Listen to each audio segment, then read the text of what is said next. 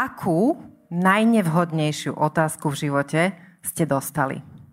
Ja si myslím, že je to každá otázka, ktorá, sa, ktorá možno porušuje bonton, ktorá sa týka um, našej nejakej telesnej autonómie. A neviem, aby som hovorila konkrétne, aké sú to otázky, ale je to určite niečo, čo sa týka, uh, čo sa týka tela. A to sa vždy dotkne, myslím, každého.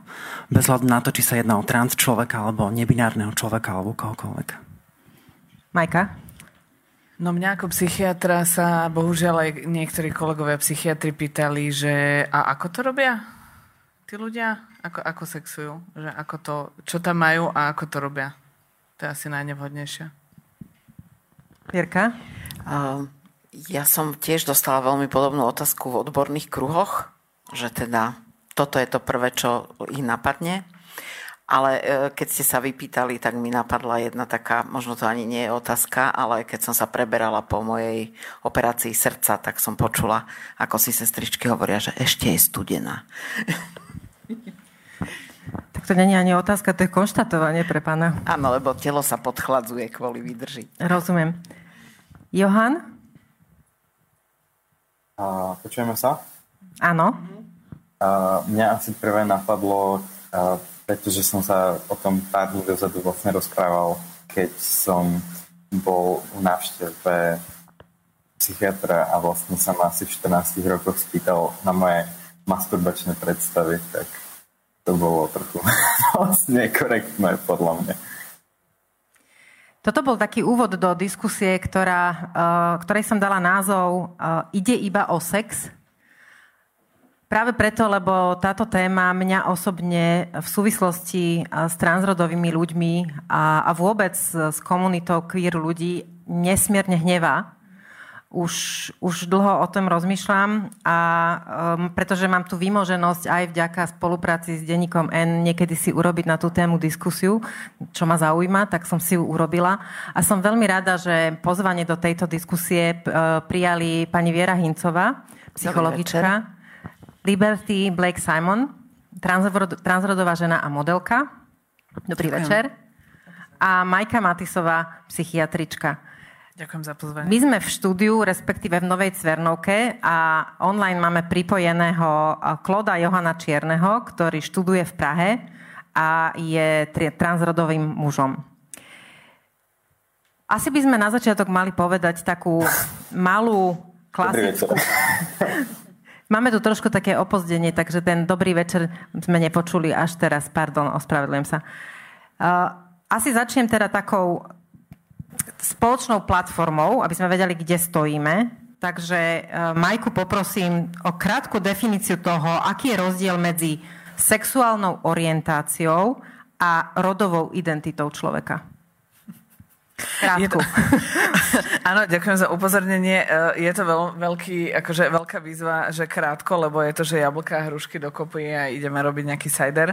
Uh, takže skúsim. Sú to dve úplne rozdielne vety, uh, teda veci. Uh, sexuálna orientácia, múdre knižky hovoria, že je to náklonnosť buď emocionálna alebo, alebo sexuálna, alebo proste nejaká akoby zamilovanosť k určitej osobe, buď rovnakého alebo iného pohľavia. To je fakt, že definícia z knižky, aby to bolo krátke a e, rodová identita je to, ako sa človek e, cíti, e, buď v súlade so svojím biologickým pohľavím, to je tzv. tá cizrodovosť, alebo, alebo sa necíti v súlade so svojím biologickým pohľavím, to je transrodovosť. Ale, aby to nebolo také jednoduché, bavíme sa o binárnom svete. Čiže v svete, kde existuje muž a žena, nebavíme sa o nebinárnom, lebo tam to je ešte, ešte krajšie, ešte duhovejšie. To je asi ešte uh, ten svet, ku ktorému určite sa musím najprv uh, veľa poučiť, aby som mohla dávať uh, Teraz neviem, či nie hlúpe otázky, lebo žiadna otázka nie je hlúpa, ale človek by mal vedieť klásť otázky, aby vedel, kam smeruje. Čiže zostávame v tej binárnosti, povedzme to tak. Otázky, ktoré budem dávať teraz, budú na, najmä na Liberty a na Johana, ale nechám Liberty, aby reagovala ešte na Majku asi. Iba som chcela povedať, že práve tá nebinárnosť, tak ja si myslím, že práve tam je ten kľúč uh, tej slobody. a tej, e, tej krásy, spoznania toho ducha človeka ako takého. Takže možno to nebude na dnes, ale, ale je to veľmi dôležitým kľúčom k pochopeniu vôbec binarity ako takej. Ja som dnes zverejnila rozhovor so Charlotte Srnčíkovou a jej mamou a práve Charlotte mi v tom rozhovore odpovedala na otázku tým, že hovorila o, o tom, že je pansexuálna, že by to možno tak nazvala, že sa nevidí ako bisexuálna, pretože sa nezameriava, alebo moje porozumenie bolo, že nezameriava sa na to, čo pre ňu znamená sex v zmysle pohlavia, ale že sa pozerá na človeka ako takého. A to si myslím, že je naozaj výzva toho premyšľania, možno ani nie skutočne dnešnej debaty, ale takého, takej vlastnej kontemplácie každého z nás. Čo to vlastne znamená? Kým som? Že či naozaj mňa definuje, budem trošku možno vulgárna, že to, čo mám v nohaviciach alebo pod blúzkou, alebo ma definuje niečo úplne iné. A kde sa vlastne rodí láska ako taká? O tom bola pekná debata. Úplne súhlasím s Liberty, s tým, s tým že nebinárnosť je, je kľúč. A ja by som bola napríklad rada, lebo stále nám pribúdajú, toto bude trošku kontroverzné, ale je to krátke, e, že, že stále nám pribúdajú písmenka, že LGBTQIA+. Ja by som strašne rada bola, keby, keby proste sme len ľudia a nie písmenka. Nebolo by to pekné? Proste, že, že, že ja som, tam, ja som to. sa preto pýtala, či je v poriadku, keď budem používať e, termín queer ľudia a nebudem hovoriť o skratkách, lebo nikto z nás nemá rád, že by sme mali niekde mať pečiatku, že sme skratky niečoho. Ale teda košatíme, košatíme, e, dámy a pán, takže nekošaťme. Úplne otvorene a rovno sa spýtam Liberty. Čím prechádza akými fázami, akými pocitmi prechádza človek, ktorý niekde vnútri cíti, že niečo nie je tak, ako ho učia, alebo akým spôsobom je ten taký ten bežný narratív, ktorý počuje. Uh-huh. A mhm. to je ten narratív, že chlapec, dievčatko a ty robíš toto a ten robí toto. Čo sa v takom človeku z vlastnej skúsenosti deje? Ja si myslím, že pre mňa všeobecne pre queer ľudí, a keby som asi nemala hovoriť o všeobecnosti, je to o tom, že si musíme vyberať, ktoré veci sme sa naučili a ktoré veci nám boli dané a ktoré sú naozaj tou podstatou e, nás samých. A práve o tom to je, o tom rozpoznávaní. Čo som sa ja naučila o sebe od spoločnosti a čo mi spoločnosť povedala, že by som mala byť. A je to o tom rozoznávaní. Čo je vlastne môjim duchom a čo odo mňa vyžiadala spoločnosť. A potom je to o tom oslobodení. O tom, ja som to trošku bral tak až sebecky, že môžem byť až takáto šťastná. Zaslúžim si byť naozaj tak krásna, ako som dnes, myslím teda vnútorne svojim šťastím. A tom dovolení si uh, byť liberty. Čiže stávať sa niekým a nie byť niekým, ako som sa narodil. Presne. Presne. A častokrát sa hovorí to, že trans ľudia ako keby uh, neboli šťastní v svojich predošlých telách. Ja som svoje telo milovala vždy.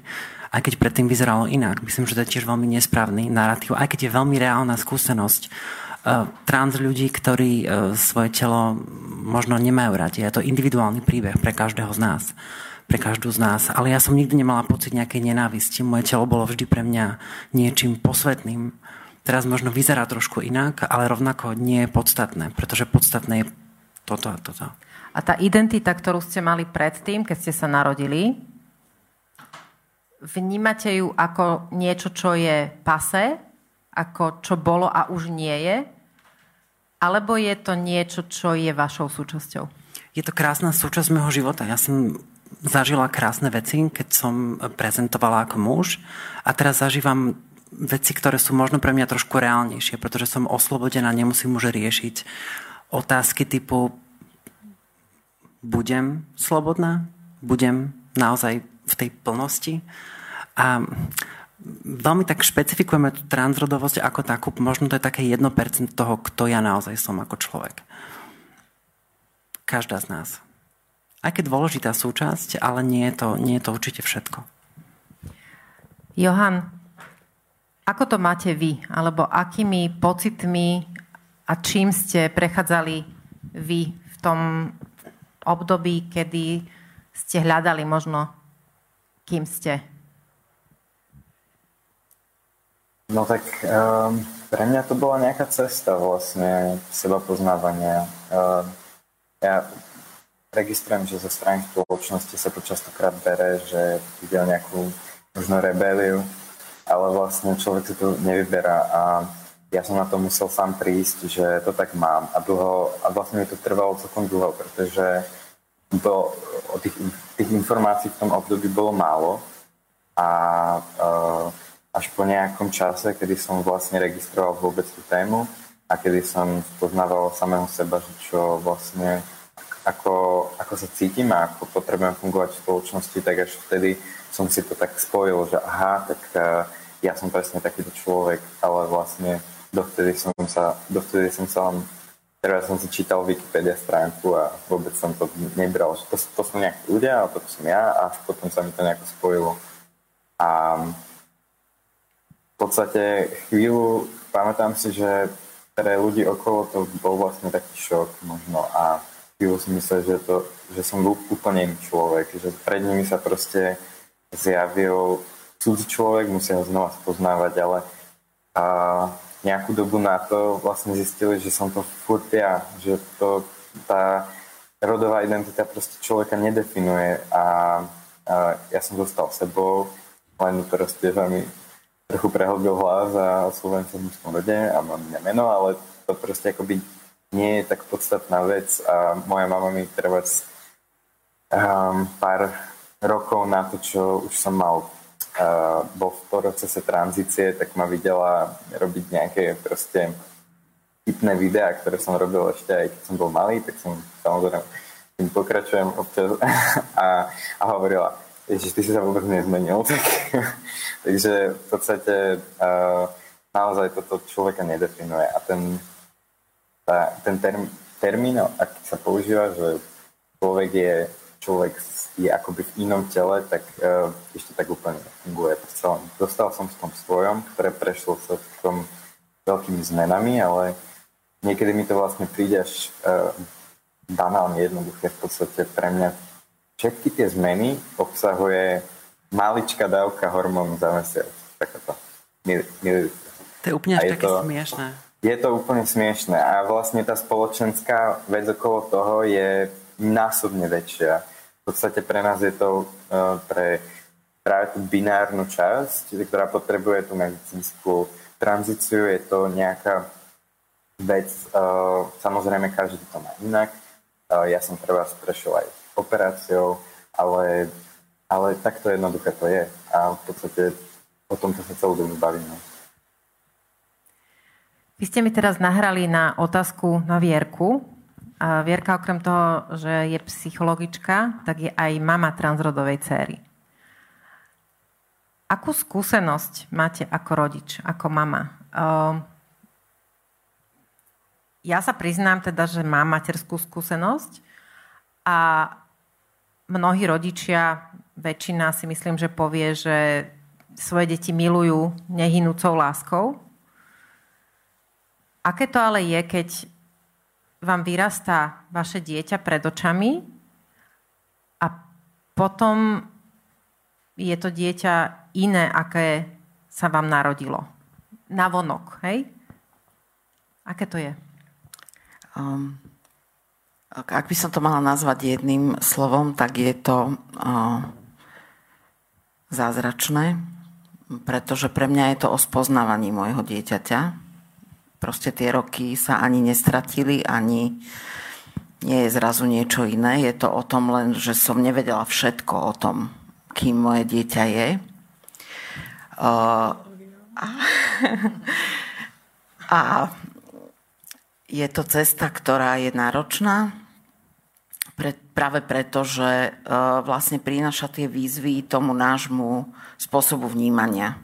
Hej. Ja si myslím, že uh, väčšinu bežných ľudí to vyrušuje preto, lebo to vyrušuje, lebo proste dovtedy nemuseli sa nad tým zamýšľať a sami pre seba sa častokrát nezamýšľame nad tým naozaj, kým sme. A vyrušuje nás to iba preto, lebo by sme proste chceli mať ako keby taký ten kľud a neriešiť mnoho vecí. Ale my vlastne tým svetom a tým životom naozaj ideme tak, že môžeme len žasnúť v tejto chvíli, že čo všetko nevieme ešte o sebe, čo všetko nevieme o našich najbližších ľuďoch. Pre mňa aj vlastne v tom momente, keď mi dcera povedala, že rieši svoju identitu, tak e, som vlastne e, čelila aj tomu pocitu, že ako je to možné, že žijeme spolu pri sebe a a vlastne ja netuším, čo sa v nej vnútri odohráva, pretože naozaj ten vnútorný coming out musel teda prejsť najprv u nej a mali sme blízky vzťah, mali sme dobrý vzťah a nevedela som to. Samozrejme, bol tam prítomný aj strach, že vlastne som si uvedomila, že je to náročná cesta, že je to niečo proste, čo prináša so sebou teda určite nie jednoduchú skúsenosť a ja to často hovorím aj v, pri týchto témach, že možno si ani nevieme predstaviť, čo to znamená pre také krehkú mladú bytosť. Vlastne keď sama musí uh, toto v sebe riešiť, čo naozaj možno mnohí ľudia neriešia 40 50 hej? Že, že vlastne naozaj sa veľmi hlboko do seba pozerať a, a vlastne konfrontovať sa aj s tými očakávaniami okolia a tým, ako vlastne to je vo vnútri. A zároveň um, možno je to tiež skúsenosť aj viacerých mám, ktoré to spomínali, podobné skúsenosti, ale tá moja skúsenosť je, že okamžite mi vystala predstava, a spomienka na to, že proste tých 18 rokov dozadu, keď sa mi to dieťa narodilo, tak ja som mala v hlave myšlienku, že ja mám dceru. A vlastne nebolo to v súlade s tým, ako, ako vyzeralo telo toho dieťaťa. Hej? A nemala som absolútne žiadne ako keby e, definície na to, alebo proste žiadne pojmy, e, aby som si to vedela nejako zladiť. Takže som sa vrátila do toho binárneho myslenia vtedy tiež tým, že som si povedala, že to nemôžem svojmu dieťaťu urobiť, že ho nepríjmem také, aké je. A tým som potlačila tú myšlienku, že je to dcéra. Lebo mi to nejako nezapadalo do seba. Hej? Ale vlastne vtedy som jej to hneď povedala, že ja mám takýto zážitok a bol to úplne ako začiatok nejakej takej cesty, ktorú proste, že sme sa vrátili k tomu, že sme začali objavovať, kým je. Alebo teda ja som to začala objavovať, ona to už vedela. Majka, Krásne. vy pracujete s queer komunitou. Zaujímalo by ma, čím vlastne prechádzajú, s čím sa potýkajú títo ľudia každý deň, čo si vlastne my ako cizrodová populácia vlastne nevieme ani predstaviť. Zámerne tú otázku dávam najprv vám, aby ste mi to povedali ako keby nestranne z pozorovania toho toho prostredia mm. viacerých ľudí. Upozorňujem, že neviem byť nestrana, lebo to sú moje zlatička. Ja neviem byť nestrana v tomto, to je proste, to, to sú moje zlatička. No, ale teda pokúsim sa byť nestrana, ale ma to stať hodne energie. Um, tí ľudia sú, napríklad vracia ma to k tej zámockej stále, tak nejak podvedome mi to, mi to beží, že taká malá zámocka keď to preženiem, sa v tých ľuďoch deje každý deň. My im robíme zámocku každý deň. Čím? blbými komentami e, na schvál. E, napríklad e, moji klienti sa stretávajú s takým, že, že vlastná rodina ich na schvál nazýva rodom, ktorý si neprajú. Na schvál ich nazýva menami, teda, e, ktoré nie sú ich alebo necítia, že by boli ich. Eh, okolie ich, ich akoby neakceptuje, rôzne, rôzne blbé poznámky, zároveň sa cítia ohrození, však teraz, čo sa deje v spoločnosti, hej, my tu akože ideme teraz celospoločensky diskutovať o, o medicínskej téme, hej, že mňa toto neskutočne rozčuje, ale chcem byť taká kľudná. Takže Hej, že, že akože viete, že, že ja, ja neviem, no tým, že sú to zlatička, hovorím, že ťažko sa mi je nestranná byť, ale viete, že ja neviem, akože, prepačte, teraz trošku to preženiem, že máte pocit, že, že potrebujeme celospoločensky diskutovať o operácii appendixu?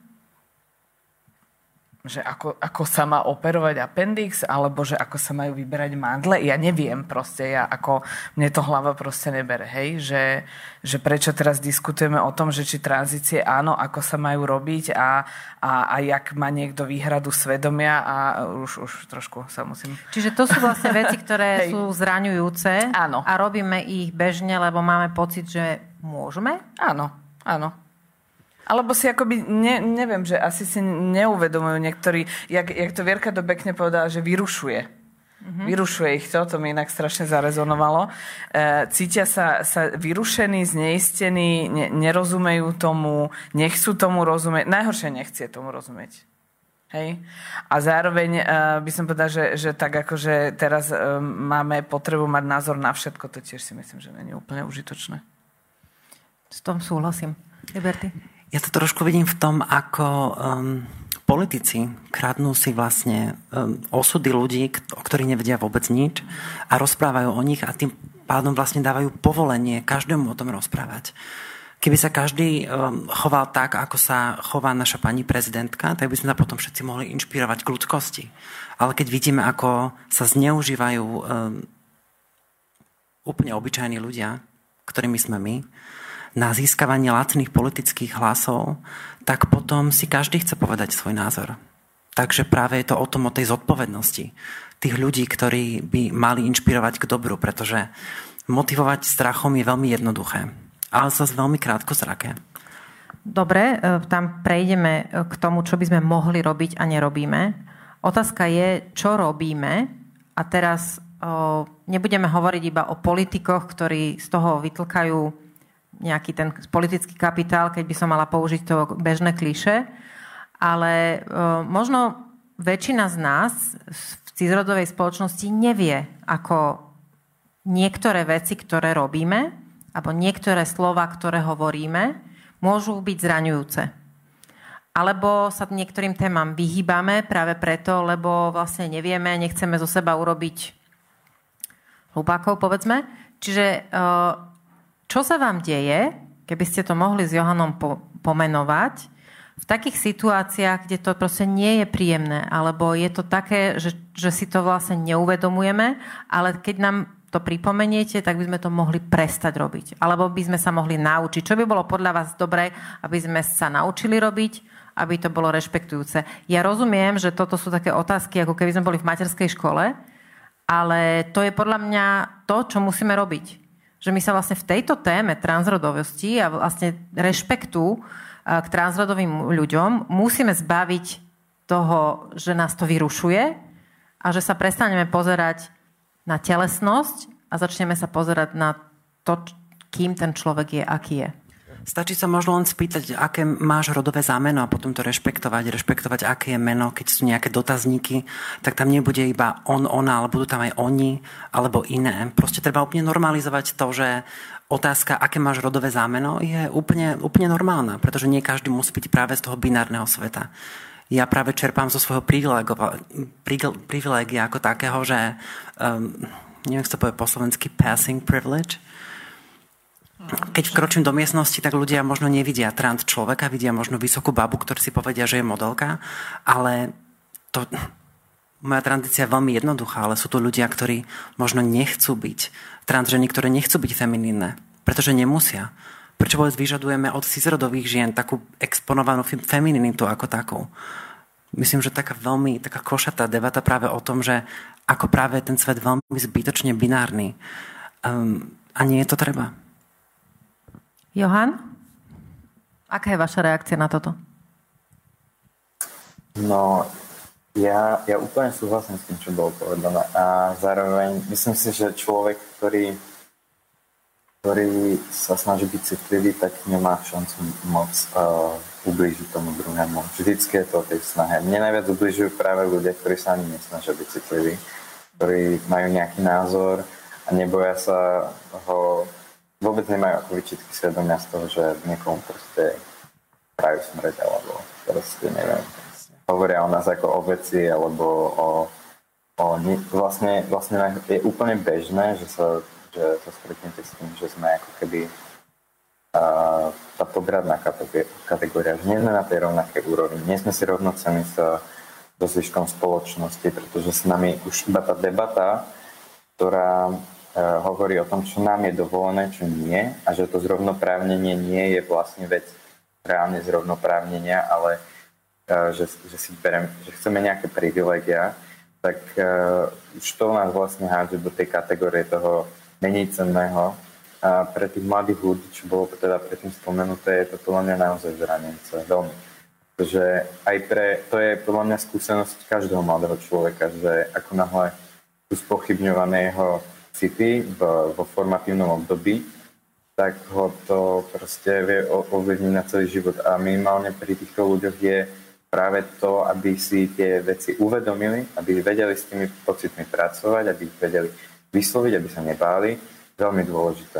Pretože inak sa k tým zmenám ani e, nedostanú a budú sa celý život báť a bude ich to zraňovať a môžu z toho potom proste byť zlomení ľudia. Jednoducho. O tom o vec to není. My nie sme ako nebezpeční. My sme, väčšina, väčšina ľudí, čo poznám, nemá také šťastie ako ja, alebo ale, ale proste um, ja, ja mám tiež to šťastie, že vyzerám proste, že prídem hneď proste automaticky, áno, to je proste chlapec a nikto nič nerieši, ale sú ľudia, ktorí to takto nemajú a tí to majú proste najťažšie v spoločnosti. Ja chápem ešte jednu vec, určite aj zvedavosť. Tá je ľudská, normálna, ale existuje Google, existuje Wikipedia a zvedavosť ako taká v tom ľudskom kontakte musí byť vždy láskavá. A musí mať nejaké určité hranice. O tom to je. A vôbec nepríde neuveriteľné, že debatujeme o existencii trans života, ktorý normálne existuje. Veď prečo by nemal existovať? Keď ti ukážem nejaké zviera, tak je pred tebou. Keď ti ukážem hoci, čo je pred tebou, vidíš reálne žijúceho, krásneho človeka, vidíš dušu. Prečo vôbec debata, či máme alebo nemáme byť? Jednoducho sme. Otázne je, že stále sú niektorí ľudia, ktorí majú pocit, že e, vás možno zmeniť že to je niečo, čo je neprirodzené, čo je choré, čo je istým spôsobom, hej, ale to je stále tlačené do tej binárnosti a do sexuality, pretože je to tlačené do rozmnožovania. A to, čo nie je, ako keby nemalo teda ten potenciál rozmnožovania, ako keby to nebolo, ako keby ja neviem, nemá nárok... Hodnotné. Áno, alebo, alebo že nemá tú hodnotu toho života, lebo to nevie dať život ďalej. No ale to asi takto by sme nemali. to je také trošku zvieratkovské. Áno, áno, išla som to povedať, že vlastne tak sme na takej veľmi animálnej úrovni a tú dehumanizáciu, ktorú, o ktorú spomínate, hej, to, to, že vlastne ako keby druhá kategória, už sa niekde dostávate a kto si stále uzurpuje uh, to je taká rečnícká otázka, že kto si stále uzurpuje tú moc rozhodovať. Keď si pozrieme um, zloženie legislatívneho zboru, uh, tak veľmi jasne vidíme, kto stále reční na tú tému, čo je správne a čo nie. Ja by som možno, že k tomu doplnila vlastne práve z toho pohľadu toho vyrušenia, že uh, čo, ako ľudia máme tendenciu proste, keď nás niečo vyrušuje, tak si povedať, že vlastne znížiť hodnotu toho, aby sme sa tým nemuseli zaoberať. Lebo keď by sme tomu priznali tú hodnotu, tak je to niečo, čo musíme v tom prípade riešiť. Čiže to je taký koreň tej, tej snahy teda niečo degradovať. A e, druhá taká rovina je, že naozaj e, ide tu aj o otázky moci, ale aj takej tej medziludskej moci. Taký veľmi zaujímavý postreh som nedávno čítala, že e, akože my chceme e, jasne vedieť, kto je, a teraz to teda parafrázujem, že kto je muž a kto je žena, pretože predsa muži majú veľk, väčšiu moc ako ženy, tak proste musíme vedieť, kto je ten človek, ktorý je pred nami, aby sme mu ako keby že vedeli, čo mu máme pripísať ako keby v tom sociálnom hej, e, vzťahu. A toto sú veci, ktoré vlastne nás nechtiac ovplyvňujú, nevedomky, neuvedomujeme si to. Čiže naozaj to vynáša na povrch strašne veľké množstvo vecí, s ktorými vôbec nie sme vysporiadaní. Ani možno ako jednotlivci, ani ako spoločnosť. Ehm, a samozrejme chápem, že je tých víziev strašne veľa, lebo naozaj za posledných 10-15 rokov proste objavujeme také veľké množstvo v rôznej rozmanitosti, ale nie je to len ako keby v ľudskom ohľade, čo sa týka teda nás ako ľudských bytostí, ale keď si to premietneme aj na technológie alebo na vedecký pokrok, veď my sa dozvedáme stále viacej strašne zložitých vecí, hej, aj povedzme o ľudskom tele, ako fungujú bunky alebo ako funguje nervová sústava. To sú proste veci, že to nie je už tak, ako nás kedysi učili, že Mendel objavil hrášky také zelené a žlté a bolo to také veľmi ľahké a rozumeli sme tomu, že ako to funguje. Ale dnes, ako tá veda postupuje, tak proste my zistujeme, že každý objav má za sebou ešte milión otáznikov. No to je to, to, je to my a, viem, že nič neviem. Hej? Áno, a je to, je to aj v tej vedeckej oblasti, technologickej a je to asi aj v tej ľudskej. My máme v sebe ako keby celý vesmír a proste prečo by sme mali si hovoriť, že ho nechceme vidieť? No to, že máme viacej informácií, rozhodne neznamená, že by sme boli múdrejší. Kedy si si ľudia mysleli, že keď budú uh, ľudia mať prístup k vzdelaniu a k čítaniu, že to pomôže. Uh, ono tie informácie moc nepomáhajú, treba vedieť aj kontext a treba ich vedieť nejakým spôsobom spracovať tie informácie, čiže to nám asi moc nepomáha. Keď stále hovoríme o tom, uh, o tom vyrušovaní, o tom, čo sa nám ani nie, že nepáči, ale čo v nás vyslovene vzbudzuje strach, lebo je to také, čo nepoznáme, tak možno, že by pomohlo vystaviť sa uh, tej myšlienke, že proste transrodoví ľudia a transrodovosť existuje a že mnohí vlastne tých ľudí aj stretávame, možno ich poznáme a vôbec vlastne o tom nevieme a, a nič sa nedeje. Keby sme sa to dozvedeli, tak vlastne nič sa nedeje, lebo ten človek, uh, Johan to tak pekne povedal, že ja som ten istý, kým som bol aj predtým. Jasné. To, v podstate je to strašne jednoduché. Ako také. Treba ľudí spoznávať láskavosťou, možno zvedavosťou a hlavne študovať. Možno mať sexuálnu výchovu. To nie je ani sexuálna výchova, to je etická výchova. Na školách. Že by povedať, to bolo súčasťou etickej výchovy rozprávať o tom, že... Niektorí z vás uh-huh. budú gejovia, niektorí lesby, máme tu, máme tu trans ľudí, máme tu nebinárnych ľudí. Spoznáte, spoznajte sa. Nesúďte sa. No to už je také 23. storočie podľa mňa na Slovensku. Toto čakáme. 25. na Slovensku, ne? ale vôbec ale, budúci rok. Ja by som možno, že ale povedala aj to, že uh, ja ale cítim aj ako keby, nie že tie zmeny, ale že tú otvorenosť uh, zažívam ju u ľudí.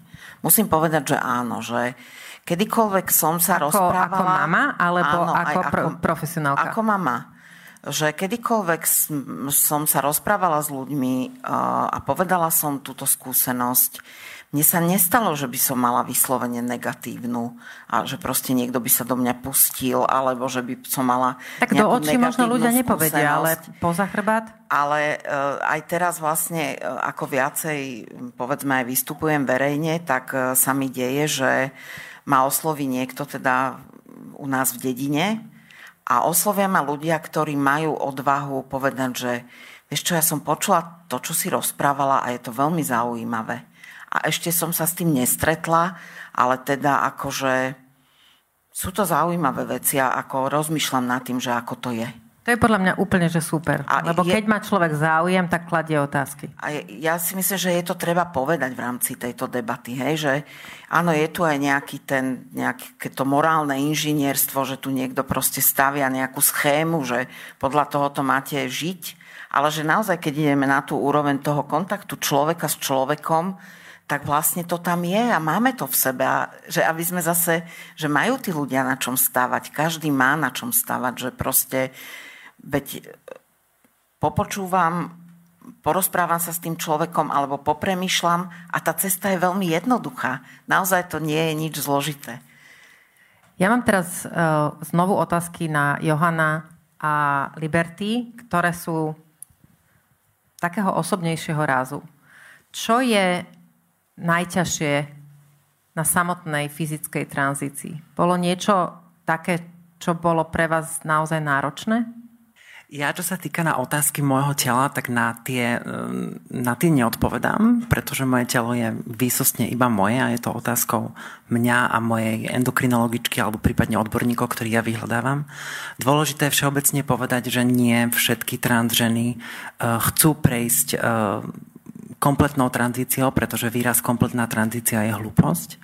Um, neexistuje, je to tiež konštrukt ak príde človek a povie som, uh, som transženou, tak je transženou, bez ohľadu na to, uh, čo si, aké sú nejaké očakávania alebo nejaké vyžadovania a uh, všetky sme si v tom rovné, bez ohľadu na to, ako sa rozhodneme svoju tranzíciu zobrať. Píšem si poznámku, lebo nechcem zabudnúť na jednu otázku. Johan? No, tak najťažšie bolo ju dosiahnuť. Vôbec sa k tomu dostať, pretože tá uh, medicínska starostlivosť, zdravotná starostlivosť je proste u nás uh, maximálne obmedzená.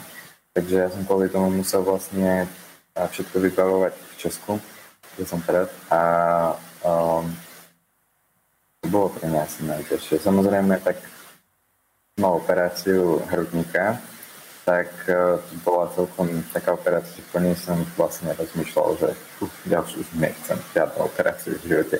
Nebolo to preto, že som nebol, ja som veľmi spokojný, veľmi som rád a že ju mám za sebou, ale ten zákrok do tela je proste pre to telo náročné. Ja proste na pár mesiacov som bol úplne, proste stále som ležal a bol unavený a je to dosť, celkom dosť náročná operácia, takže, takže preto preto taký, uh, taká myšlienka, ale, ale není to nič, čo by bolo pre mňa keby nejak spätne ťaživé, to vôbec naopak. To najťaživejšie, alebo najťažšie na tom bolo vôbec sa k tomu dostať a, a hovorím ešte teda, už sa nechcem opakovať, ale zase ja som mal to šťastie, že som to mal zase ako keby o dosť skôr, než je uh, možno bežné a uh, Takže o to väčšie šťastie uh, aj prežívam, pretože som už v nejakom veku mohol fungovať aj po nejakých partnerských, v nejakých partnerských vzťahoch vlastne vyrovnanie. Prečo sa na to pýtam? Uh, nie je, že teda hľadám nejakú senzáciu, aby sme trošku oživili uh, atmosféru. Skôr by som chcela naozaj, uh, aby ľudia, ktorí nás počúvajú, aj tí, ktorí prišli premyšľali o tom, že tranzícia nie je žiadna modná záležitosť, že to nie je žiadny výstrelok, že to nie je, ako ste spomenuli, nejaká rebélia, alebo proste niečo, čo sa mi zapáčilo, že takto by som si to predstavoval alebo predstavoval. Že je to jednoducho naozaj seriózne, vážne odhodlanie na rozhodnutie, ktoré je na niečom založené, ktoré ten človek robí rozumne, vedome, zodpovedne s tým, že to takto chce. A sa pomoci odborníkov. To není vôbec nejakým vymyslom. A kto si to vôbec myslí? Aká je možno taká inteligenčná nejaká hranica toho človeka, ktorý takto vôbec nad tým uvažuje? Tak ťažko povedať, ale minimálne sú ľudia, ktorí tam takú debatu, bohužiaľ. tú debatu uh, začali. Ale... Tam to není vôbec o, o výške IQ, tam tá miera empatie je veľmi nízka aj pri vysokých IQ. Čiže teda otázka presne to no, je, že, že vedie, vie okolie, alebo teda vie naša spoločnosť empatizovať s ľuďmi, ktorí hovoria, že sú niekým iným, ako vyzerajú?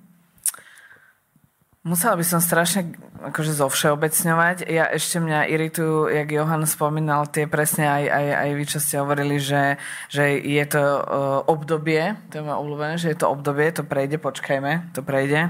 Neviem, na čo máme čakať, dobre.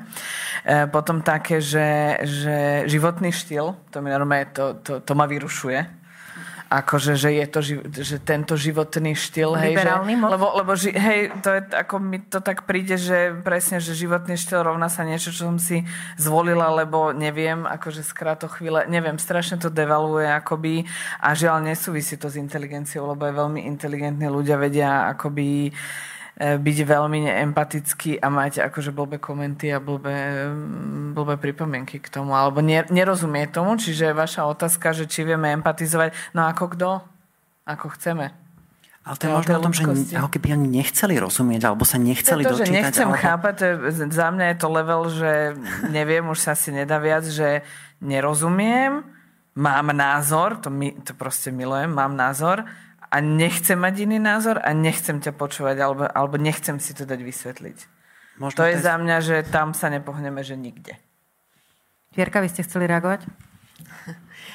Teraz som trošku asi stratila aj niť, ale chcela som povedať to, že pre mňa je to otázka ochoty osobnostne rásť lebo tie výzvy a tie, tie vyrušenia, ktoré prichádzajú v živote, sú práve o tom, či budem v tejto oblasti rásť a rozvíjať sa a príjmem tú polohu toho, že neviem všetko, alebo proste si poviem, že ja viem všetko, ja som v pohode, a, alebo nechcem a začnem sa ešte dokonca teda brániť. Čiže je to otázka osobnostného rastu a môžu byť veľmi e, bežní, ob, obyčajní ľudia, ktorí vlastne vnútorne rastú, pretože majú tú úctu vlastne k tomu inému človeku, k tej inej bytosti a majú tú úctu k tomu, že keď ten človek mi niečo hovorí o sebe, tú svoju autentickú skúsenosť, tak ja ju nebudem spochybňovať.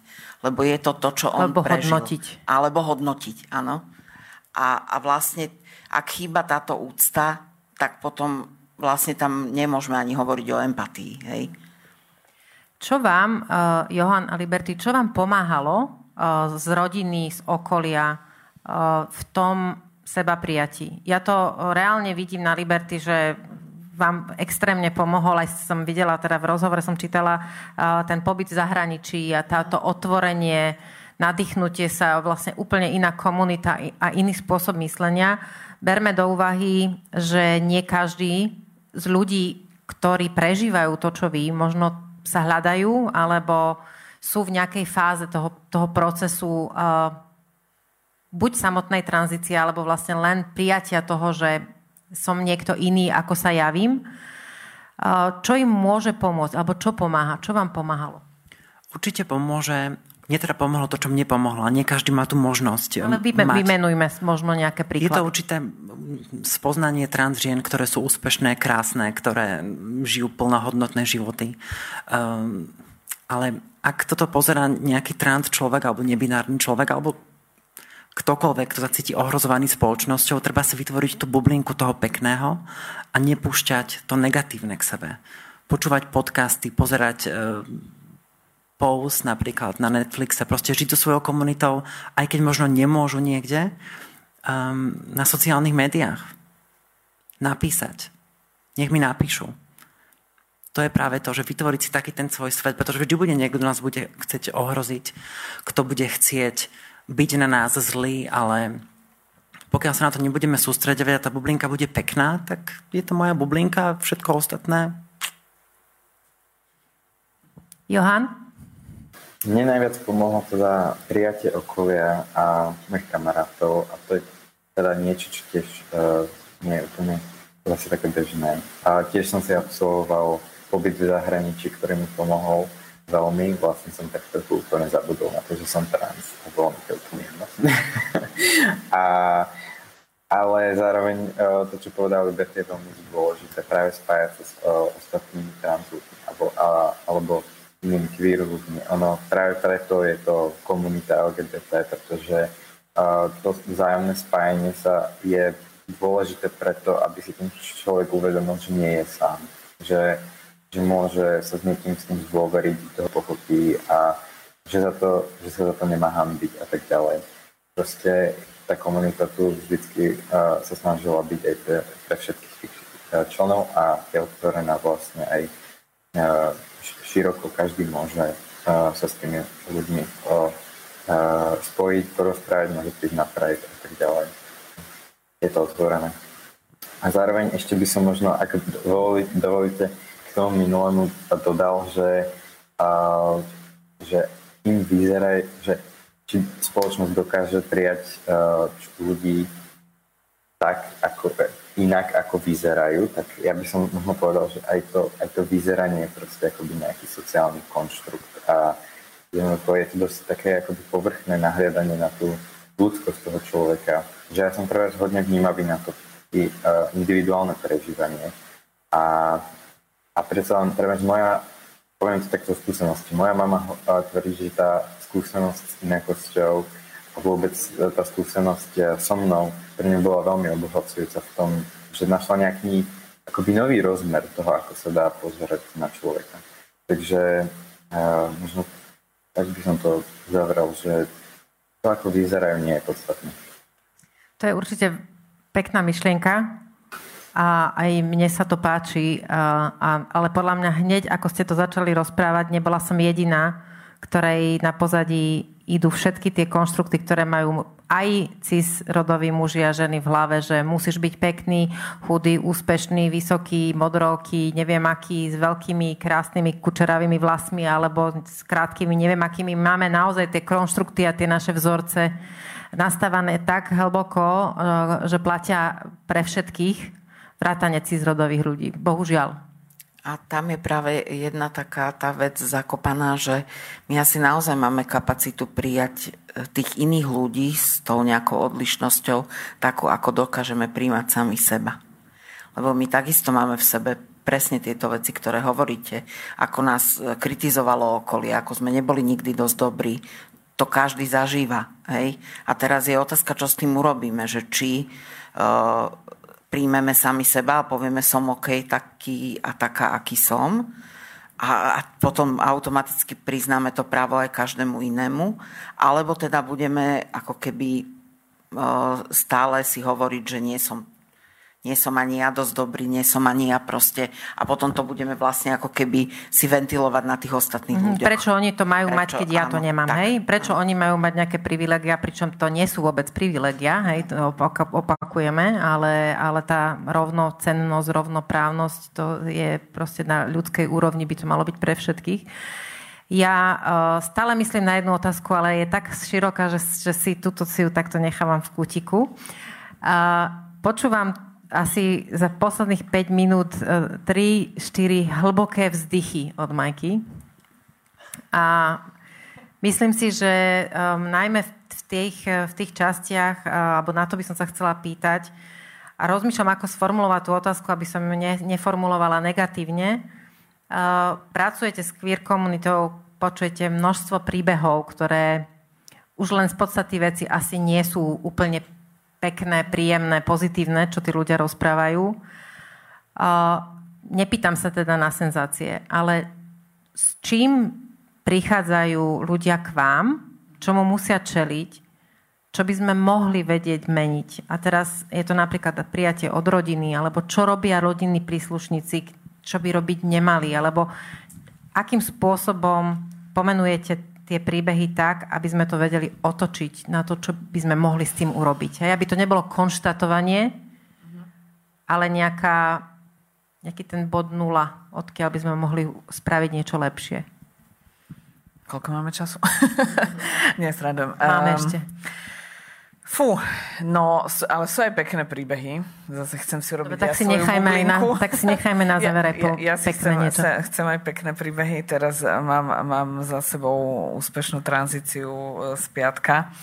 E, k- kompletnú, aj keď teda, áno, ako povedala Liberty, tak kompletná tranzícia je tiež nejaký, nejaký výmysel. Uh, takže, mm, no čo robia rodiny príslušníci zle? No neakceptujú tých ľudí.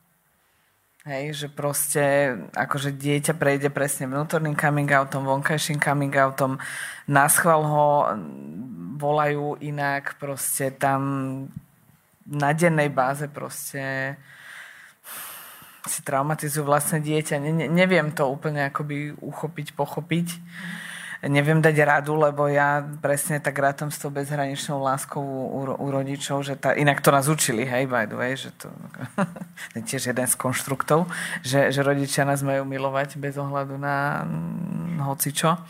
E, strašne podľa mňa závisí aj od takých vecí, ako, ako vlastne z akej výchovy alebo z akého prostredia ten človek vychádza. Tam už je podľa mňa aj ten vonkajší coming out dosť problematický, keď je, um, teraz viem strašne tak akože nebude to pekné, ale akoby keď vychádzam z rodiny, kde sa chodí e, každú nedelu do kostola, ale potom sa rozpráva, že henta čierna huba a, a tam taký kripel a Ježiš pozri na hen toho, jaký je dohabaný. No ako ja obdivujem tých ľudí, že sa vôbec vyautujú, hej, úprimne. A že ma, majú teda, že to chcú s tými rodinami riešiť. Čiže m, mm, ne, neexistuje jednoduchá rada. Proste možno fakt, že počúvať toho človeka, akceptovať jeho, však pre Boha, akože to není jadrová fyzika, ja neviem. Hej, a možno, že by naozaj stačilo takú jednu normu zaviesť, teda pre všetkých rovnakú, a to je, že neubližovať. Hmm.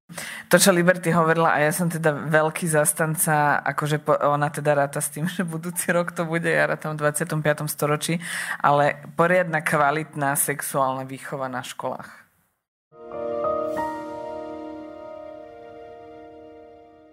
Vôbec devalvácia um, femininnej energie ako takej ktorá je v, ktorá je v spoločnosti.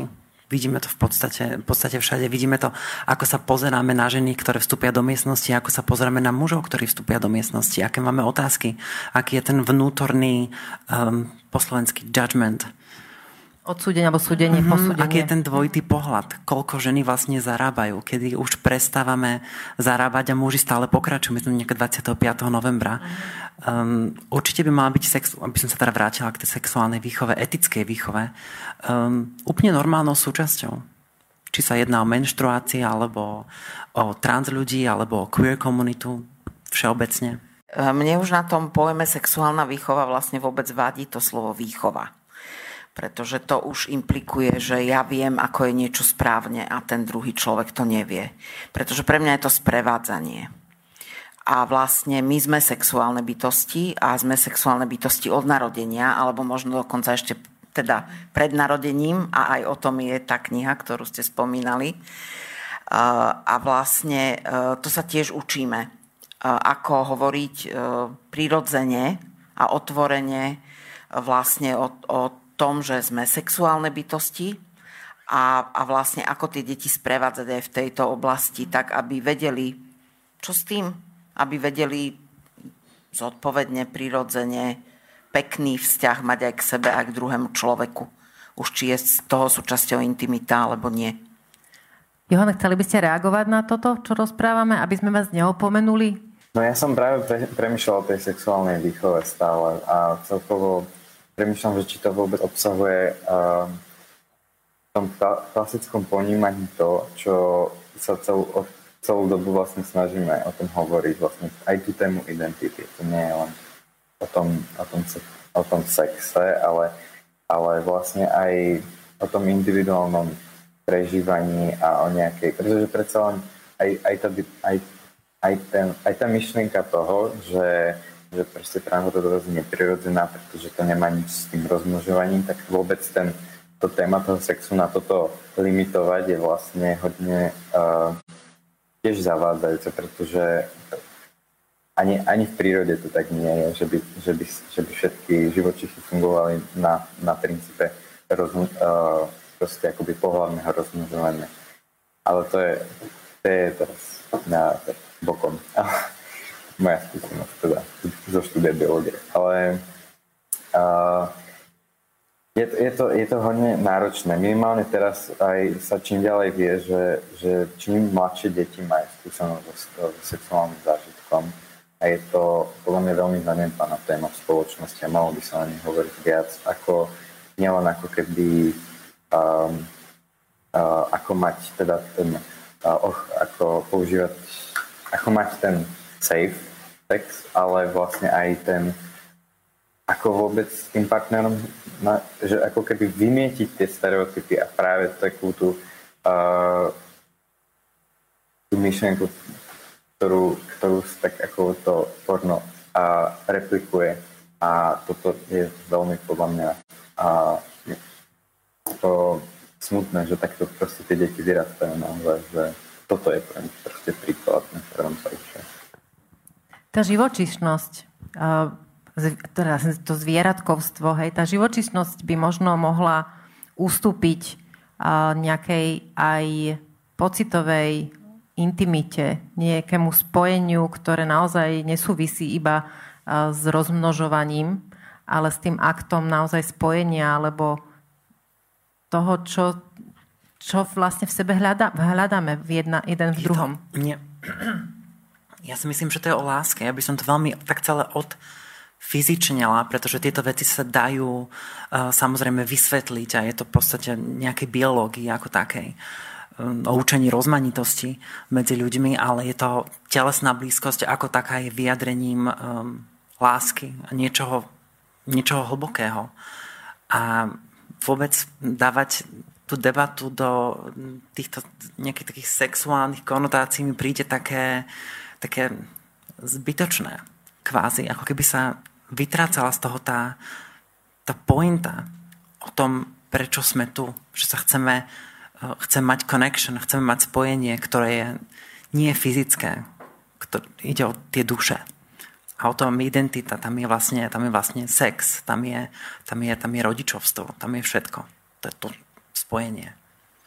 Keď prejdem na poslednú otázku, musím dať teraz Liberty tú jednu otázku, ktorú tu mám napísanú. Pretože mi to napadlo aj v súvislosti s J.K. Rowlingovou a vlastne s tou debatou, ktorú, ktorú mali v Británii. A teraz vidím, že by sme tu mohli byť ešte ďalšiu onu, takže nie. A bude iba, iba Liberty odpovedať. Držte sa, Majka. Uh, feminizmus z hľadiska uh, transrodových žien a žien a vôbec ako by sme mohli tu... Fakt, že vše, to si dám naozaj, že jednu debatu len na túto tému, ale mňa osobne teraz ako Katarínu Stričkovú zaujíma.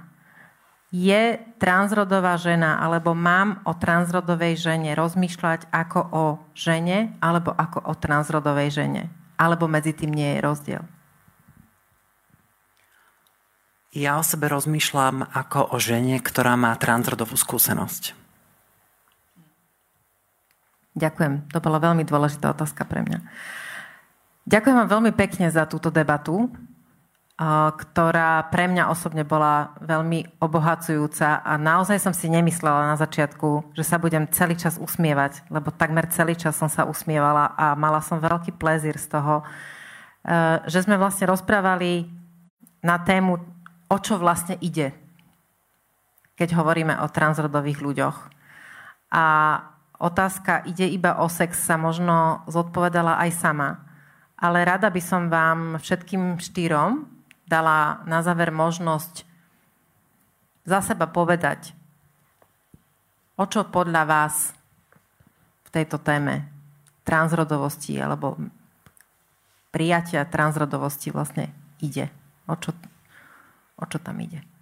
Ja si myslím, že je to proste o, tom, o tej ľudskosti, ktorú som spomínal, o nejakom rozmere, ktorý je pre spoločnosť proste niekam ukrytý z nejakého dôvodu, ktoré, ktorý mu úplne zatiaľ nerozumiem po, tý, po všetkom, pretože je to skôr ako, myslím si, že pre väčšinu ľudí skôr niečo obohacujúce a vôbec sa toho netreba báť.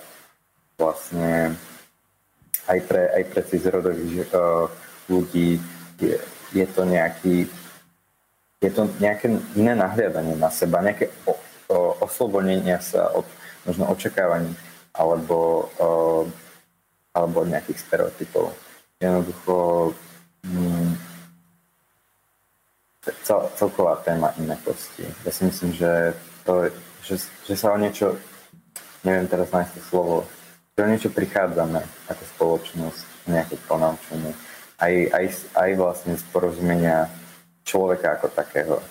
Pretože všetko, aj všetko súvisia s biológiou. To nie je iba uh, nejakej genderovej identite, ktorú si proste niekto vymyslel. To, je to aj, to, aj, to, aj to téma, ako keby pohlavie máme fixované veľmi uh, veľmi ako je to keby... Strane No, veľmi jednoducho, že, že e, aj do, proste ten komplex vecí, tam do toho hrajú vlastne aj hormóny, chromozómy, všetko možné. To je pohlavie, je vlastne vlastne komplex, ktorý sa potom nejak, má nejaké, nejaké vyústnenia. To, to, to je to vaše ten ale aj ten vnútrajšok, ako funguje. Takže um, to, na toto proste ako keby sa stále prichádza, ako, ako naozaj to ľudské uh, telo funguje a dokiaľ to nevieme, tak proste najlepšie je tých ľudí príjmať, ako to cítia. A to je tá naj, najúprimnejšia, najdôveryhodnejšia vec a nie ich spochybňovať. nie ich rozlišovať, že, že mužský a ženský mozog alebo také uh, nezmysly. Ja by som asi povedala, že je to o tom, že nemôžete byť tým, kým nie ste. Hej? Že proste nemôžete žiť uh, nie v súlade so sebou samým. A uh, vlastne skúsenosť týchto ľudí nám to ukazuje v takej ako keby veľmi intenzívnej podobe, že aké silné je to vlastne pre nás vo vnútri, že potrebujeme byť sami sebou a, a je to každopádne obohacujúca skúsenosť a e, veľmi ma potešilo, keď vlastne nedávno aj moja dcera povedala v jednej diskusii, že určite to stojí za to, že každému strašne fandím, e, pretože to stojí za to prejsť si e, cez tú skúsenosť a proste naozaj teda byť samým sebou, tak ako to cítim. Teraz rozmýšľam, ktorá z vás si zoberie posledné slovo. No, uh, odpoviem jednoducho na otázku, ide len o sex, uh, vonkoncom nejde iba o sex. Tak záverečné slovo. Ja si myslím, že všetci sme, um, neviem ako to preložiť, ale spiritual beings with human experience. Duchovné bytosti s ľudskou, s ľudskou skúsenosťou. skúsenosťou. A transadová skúsenosť je je ľudská, je krásna, ona letí nad tým systémom tej binarity a rôznymi ďalšími a je súčasťou nejakej takej intersekcionálnej tolerancie. A kľúčová je zvedavosť, ktorá je láskavá. A Google.